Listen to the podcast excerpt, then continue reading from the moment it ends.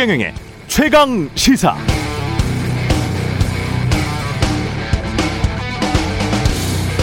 네, 어제 미국 중앙은행 연준의 정례 회의 소식이 전해졌습니다. 이천이십삼 년까지 두 차례 정도 금리가 조기 인상될 수 있다는 내용이었는데요. 인플레이션이 올 것 같다고 걱정하는 기사들 이미 많이 나왔었기 때문에 시장 충격은 좀 덜한 것 같고, 그리고 또 그렇게 특별히 걱정하실 필요도 없습니다. 인플레이션에 따른 금리 인상은 좋은 측면도 많거든요. 적당한 인플레이션 때문에 상품 가격이 상승하면 수출 대기업들은 돈을 잘 벌게 되고, 협력업체 납품 단가도 좀 오를 수 있고, 잘하면 임금도 상승하게 되고, 은행 이자에 기대어사는 은퇴한 노인들의 월 소득은 늘어날 테고, 물가가 적당히만 오르면 경제 성장률은 자연히 높아지고 고용도 촉진됩니다. 이건 마치 농사 짓는 것과 똑같습니다. 비가 한꺼번에 너무 많이 쏟아져서 홍수 피해만 없다면 적당히 내리는 비처럼 농사에 도움이 되는 것도 없다는 말이죠. 인플레이션도 똑같습니다. 적당히 비가 내려줘야 농작물이 잘 자라듯 적당한 인플레이션은 경제 성장의 플러스 요인입니다. 내가 빚내서 투자 많이 했다고, 그러니까 내가 지금 당장 우산 준비 못했다고 계속 날씨가 가물어라 이렇게 주장할 수는 없는 노릇이지 않습니까? 그건 자신의 분에 넘치게 투자 많이 한 사람들의 볼멘 소리일 뿐, 따라서 금리야말로 때가 되면 떠나는 버스 같은 겁니다. 시장은 투자자들 각각의 사정을 기다려주지 않죠. 금리 인상으로 되려 집값이 하향 안정화되면 환호할 사람들도 많습니다.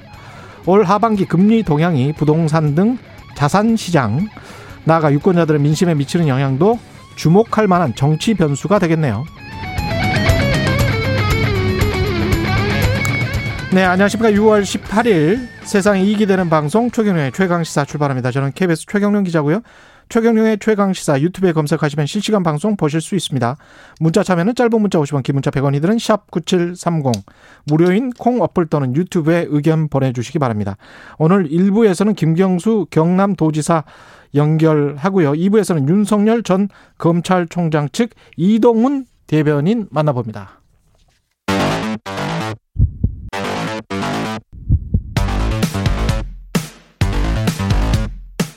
오늘 아침 가장 뜨거운 뉴스 뉴스 언박싱. 네, 뉴스 언박싱 시작합니다. 민동기 기자, 김민하 평론가 나와있습니다. 안녕하십니까? 안녕하십니까? 경기도 이천 쿠팡 물류창고 불이 지금 계속되고 있는 겁니까? 네, 지금 어제 이제 꼬박 하루가 넘겼는데도요. 하루 넘었잖아요. 그렇습니다. 이십사 시간이 지났는데도 계속 화재가 진화가 진화 작업을 지금 계속 벌이고 있고요. 예. 어제 오후 일곱 시께부터 건물 전층으로 화재가 확산이 됐고, 음. 밤새 맹렬한 기세로 타올라서 지금은 건물 뼈대가 드러난 그런 상태라고 하고요. 아무래도 이 건물, 이 물류창고다 보니까 건물 내부에 뭐 종이박스라든가 비닐 이런 게 좀 많잖아요. 인화성 물질들이 많군요. 그렇습니다. 예. 그래서 진화에 좀 어려움을 겪고 있는 것 같고요. 소방당국은 연소가 더 진행이 되면은 건물이 붕괴할 가능성이 있다고 보고요. 음. 지금은 원거리 진화 작업에 주력을 하고 있는 그런 상태라고 합니다. 그게 어제 오전에 좀 그래도 이제 진화가 이루어질 것이다. 불길이 좀 잡혔다 그랬었잖아요. 그렇죠. 예. 그랬는데 오후가 되면서 다시 이제 좀 심각해진 상황이어서 지금 여기에 이제 소방관들이 들어갔다가 중상을 입거나 지금 한 명은 실종이 된 그런 상황입니다. 한 명은 지금 아직 발견 안 됐죠. 그렇죠. 네, 이분이 이제 메고 있는 산소통이 한 오십 분 정도 숨 쉴 수 있는 이런 용량이라고 하는데, 예. 지금 너무 이제 좀 시간이 오래 지체되고 있어서 안타깝네요. 예. 상당히 좀 비관적으로 보고 있는 상황이 이제 좀 되고 있는데, 그래도 이제 기적을 바라는 그런 상황이지만, 예. 어, 왜 이렇게 이제 좀, 어, 불길이 이제 강하게 이제 이렇게 번졌는지, 그리고 음. 화재 원인이 무엇인지, 이런 것들을 조사를 하려면 일단 이제 진압이 돼야 되기 때문에, 예. 상당히 좀 난관이 있는 것 같고요. 예. 그리고 지금 이제 소방당국에서는 일단, 어, 지하에서 뭐, 이 콘센트에서 처음 불꽃이 튀었다든지, 이런 예. 이제 목격담을 중심으로 해서 지금 좀 이, 이 화재 원인을 파악하는 그러한 이제 작업을 준비 중이고, 음. 특히 스크린, 스프링클러가 아마 이 장비가 있는데, 예. 왜 작동을 하지 않았는지, 또는 음. 작동을 했는데 뭐, 그것 또 소용이 없었던 것인지, 이런 것들을 어, 좀 조사할 예정이다 이렇게 밝히고 있습니다. 예, 빨리 좀 진압이 됐으면 좋겠습니다. 지금 뭐 이천에도 비가 내, 내리는지 모르겠네요. 서울에는 비가 좀 내리니까 네. 혹시 그게 좀 도움이 됐으면 좋, 좋을 것 같고, 삼 분기 백신 접종 계획을 정부가 발표를 했습니다. 칠월에서 구월 중에 이천이백만 명이 접종을 해가지고요. 네. 구월 말까지 인구 칠십 퍼센트에 해당하는 삼천육백만 명의 일 차 접종 완료를 하는 게 목표입니다. 아, 그리고 이제 칠월부터 시작되는 삼 분기 접종의 최우선 대상자는 그 상반기 아스트라제네카 백신 물량 부족으로 접종을 마치지 못한 만 육십 세에서 칠십사 세 고령층 있지 않습니까? 예. 이분들이 우선 대상이고요. 그리고 만 서른 살 미만 사회 필수 인력도 역시 대상입니다. 음. 고등학교 삼 학년 수험생하고 고등학교 그 교직원들은 칠월 십구일 이후부터 화이자 백신을 접종을 하고요.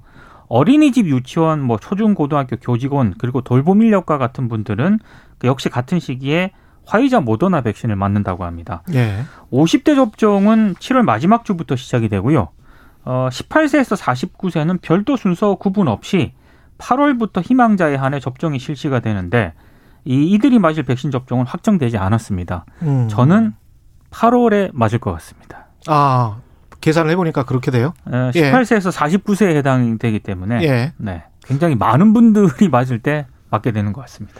그러니까 일단 삼 분기 음. 이 접종 계획은 일단 이제 그 시급한 순서대로 이제 일, 일정을 짠 것이고 그래서 그 백신을 접종한다는 것에 이제 가장 큰 의미는 취약층에게 이제 먼저 백신을 접종하는 것이고 그렇게 따지면 고령층이 이제 우선돼야 되는 거죠. 당연합니다. 그래서 네. 이제 이 이 분기 때까지 이제 접종이 안 된 이 고령층 분들에게 우선적으로 음. 접종을 하고 그 외에 이제 지금 전면 등교를 시행해야 되는 부분 그리고 어 지금 돌봄이 지금 어 여러모로 이제 안 이루어지지 않고 있는 부분 이런 것들에 대해서 이제 백신을 진행하고 그다음에 사회 필수 인력에 대해서 먼저 진행을 한다는 거고 음. 그 다음에 이제 연령대별로 구분했을 때는 오십 대부터 일단 좀 접종을 시작하되 나머지 이제 그 이하의 연령대들은 사실은 그렇게 구분해서 연령별로 구분해서 이제 마치는 것은 실익이 없고 예. 한 번에 이제 좀 진행하겠다 이렇게 밝히고 있는 그런 상황인 거죠. 다만 이게 이게 진행을 하는 데 있어서의 백신 수급 상황이나 이런 것들이 삼 분기에 좀 확정이 돼서 예. 순조롭게 진행이 돼야 되는데 음. 이 부분은 아직 좀 걱정스러운 부분이 있지만 지금까지도 어쨌든 백신 수급은 잘 되었지 않습니까? 예. 그래서 좀 이 부분에 있어서는 더 순조롭게 될 것으로 또 기대가 되고 있습니다. 속도는 정말 놀라운 것 같아요. 그러니까 속도는 놀라운데 네, 정말 놀라운 것 같아요. 지금 교차 접종이 다른 나라들이랑 비교해 보면 교차 예. 접종이 이제 시행이 되거든요. 예. 그러니까 당초 칠월에 아스트라제네카 백신 이 차 접종이 예정돼 있던 사람들이 있었는데 음. 이게 지금 코백스 퍼실리티에서, 퍼실리티에서 공급되는 아스트라제네카 백신 팔십삼만 오천 회분이요. 예. 원래는 유월 말까지 도착할 예정이었는데 이게 도입 시기가 칠월 이후로 밀렸습니다. 음. 그래서 방문 돌봄 종사자라든가 의원 약국 종사자, 사회 필수 인력 등 약 칠십육만 명은 화이자 백신을 맞게 됩니다.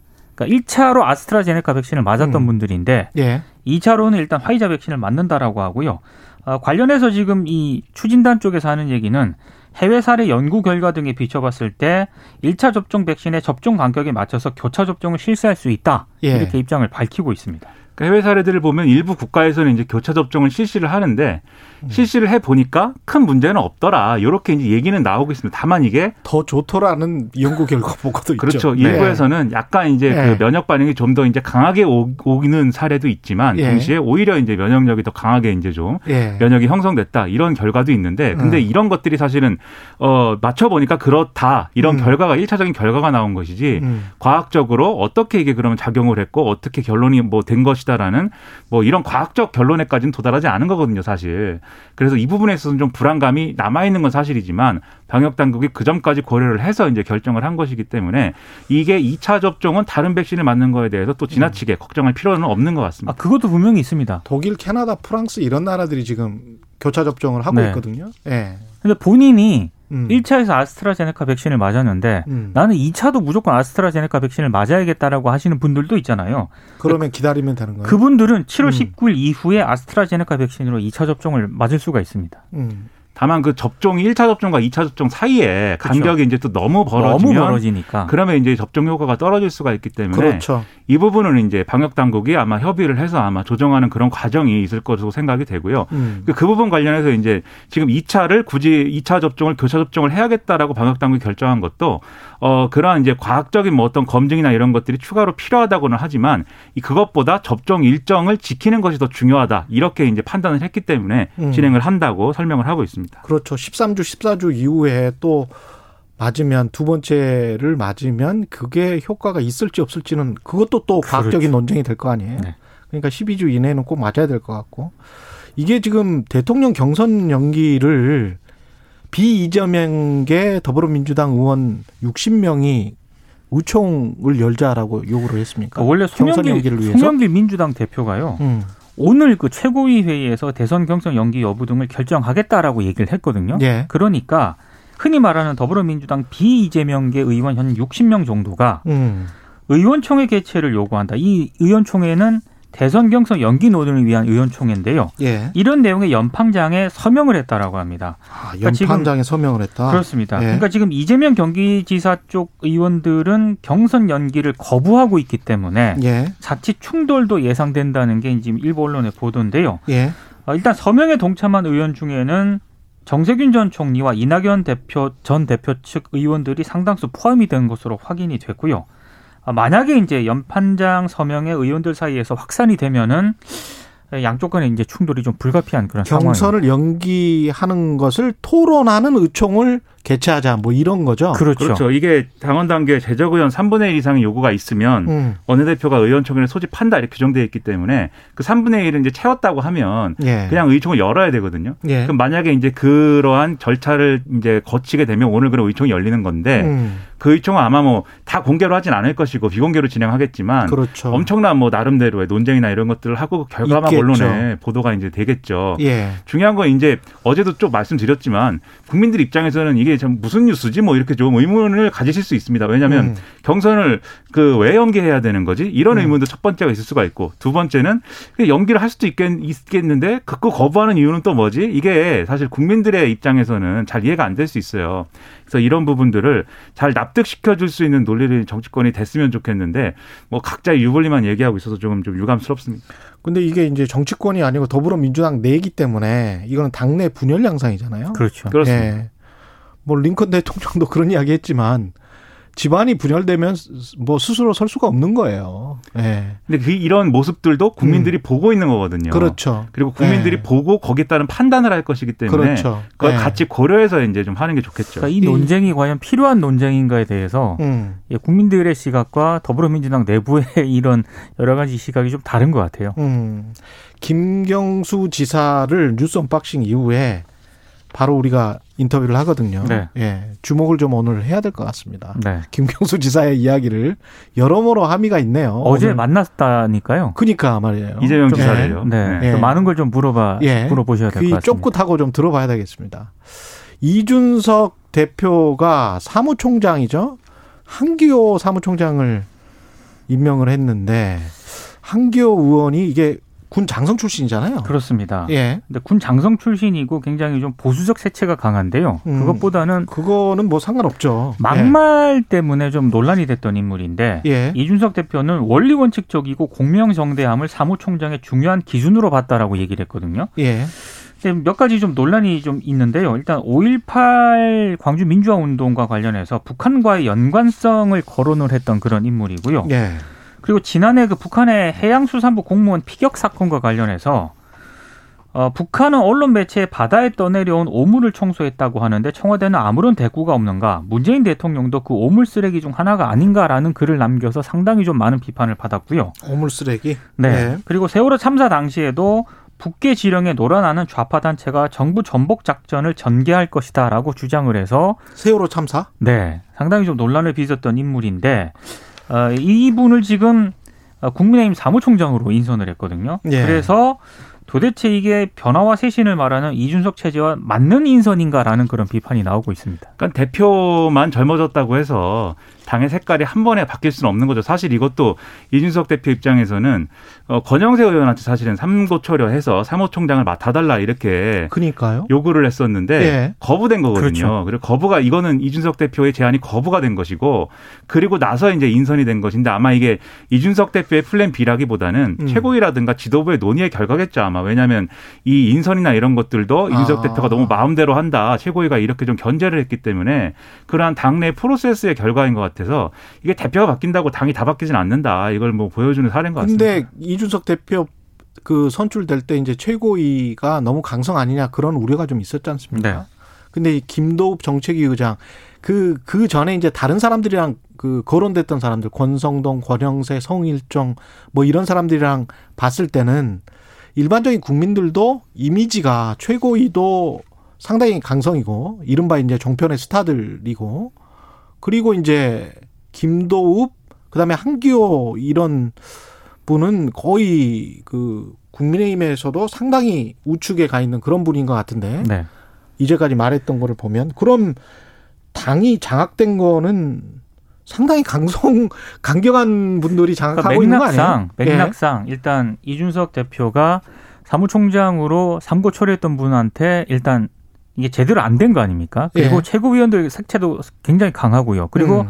최근에 이준석 대표의 여러 가지 인선이라든가 언론 인터뷰 등에 대해서 최고위원들이 이준석 대표를 굉장히 강하게 비판을 하고 있거든요. 예. 이런 맥락상 좀 최고위원들 내부의 어떤 그런 비판을 좀 감안한 어떤 인선이지 않은가 싶은데 음. 이제 거기에 대해서 우려가 나오고 있는 거죠. 그러니까 대표적으로 이 이준석 대표 견제에 나서고 있는 게 김재원 최고위원이잖아요. 예. 김재원 최고위원도 사실 어, 어떻게 보면은 어, 과격한 극단적인 약간 그런 이제 정견을 갖고 있는 부분들이 있고 음. 그리고 그러한 걸 배경으로 해서 지금 주장하라는 대목이 분명히 있거든요. 네. 물론 이제 쟁점은 윤석열 전 총장에 대한 태도 문제, 그리고 어, 공정한 대선 관리를 할 수 있을 것인가에 대한 문제, 그리고 이 공천에 대해서 이 컴퓨터 활용 능력 등의 이 자격 시험을 봐야 된다라고 주장한 문제, 뭐 이런 걸 가지고 이제 일단은 얘기를 하고 있지만 예. 그런 거를 넘어서서 전반적인 당의 구조 자체는 이제 옛날 음. 구조가 유지되고 있고 그 압력이 여전히 김재원 최고위 이라든지 이런 인선에서 이제 보여주고 있는 것으로 봐야 되는 거죠. 음.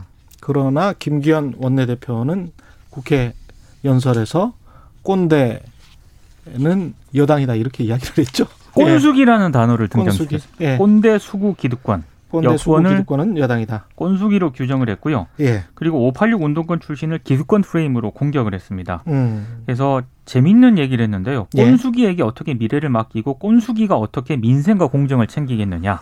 더더군다나 오팔육 운동권이 국가를 사유화하고 있다. 음. 팔십 년대 구국의 강철 대우가 이제는 이권의 강철 대우, 세습의 강철 대우가 됐다. 어제 이렇게 상당히 강하게 비판을 했어요. 이게 알겠습니다. 지금의 이제 여당 중심의 세력을 예. 기득권이다 이렇게 규정한 이제 어떤 프레임인데 음. 음. 저는 뭐 정치권이 프레임을 서로 던지고 그렇게 싸울 수 있다고 보지만 예. 구체적인 정책과 가치의 노선 이런 것들에 있어서는 그러면 거기에 맞는 걸 내놨으면 좋겠다고 생각이 드는데 음. 김기현 원내대표의 이제 연설 내용을 보면은 그러면 이 국민의힘이 내세우는 정책이나 가치 노선 이런 것들을 평가할 때 음. 그럼 이제 기득권을 깨는 그러한 방향의 어떤 정책이었느냐, 좀 그렇지 않았던 것 같아서 다소의 프레임과 아, 소개 내용은 좀 다른 것 같다 이런 생각입니다. 계속 살펴보죠. 예, 뉴스 언박싱 민동기 기자 김민하 평론가였습니다. 고맙습니다. 고맙습니다. 고맙습니다. 케이비에스 일라디오 최경영의 최강시사 듣고 계신 지금 시각은 일곱 시 삼십팔 분입니다.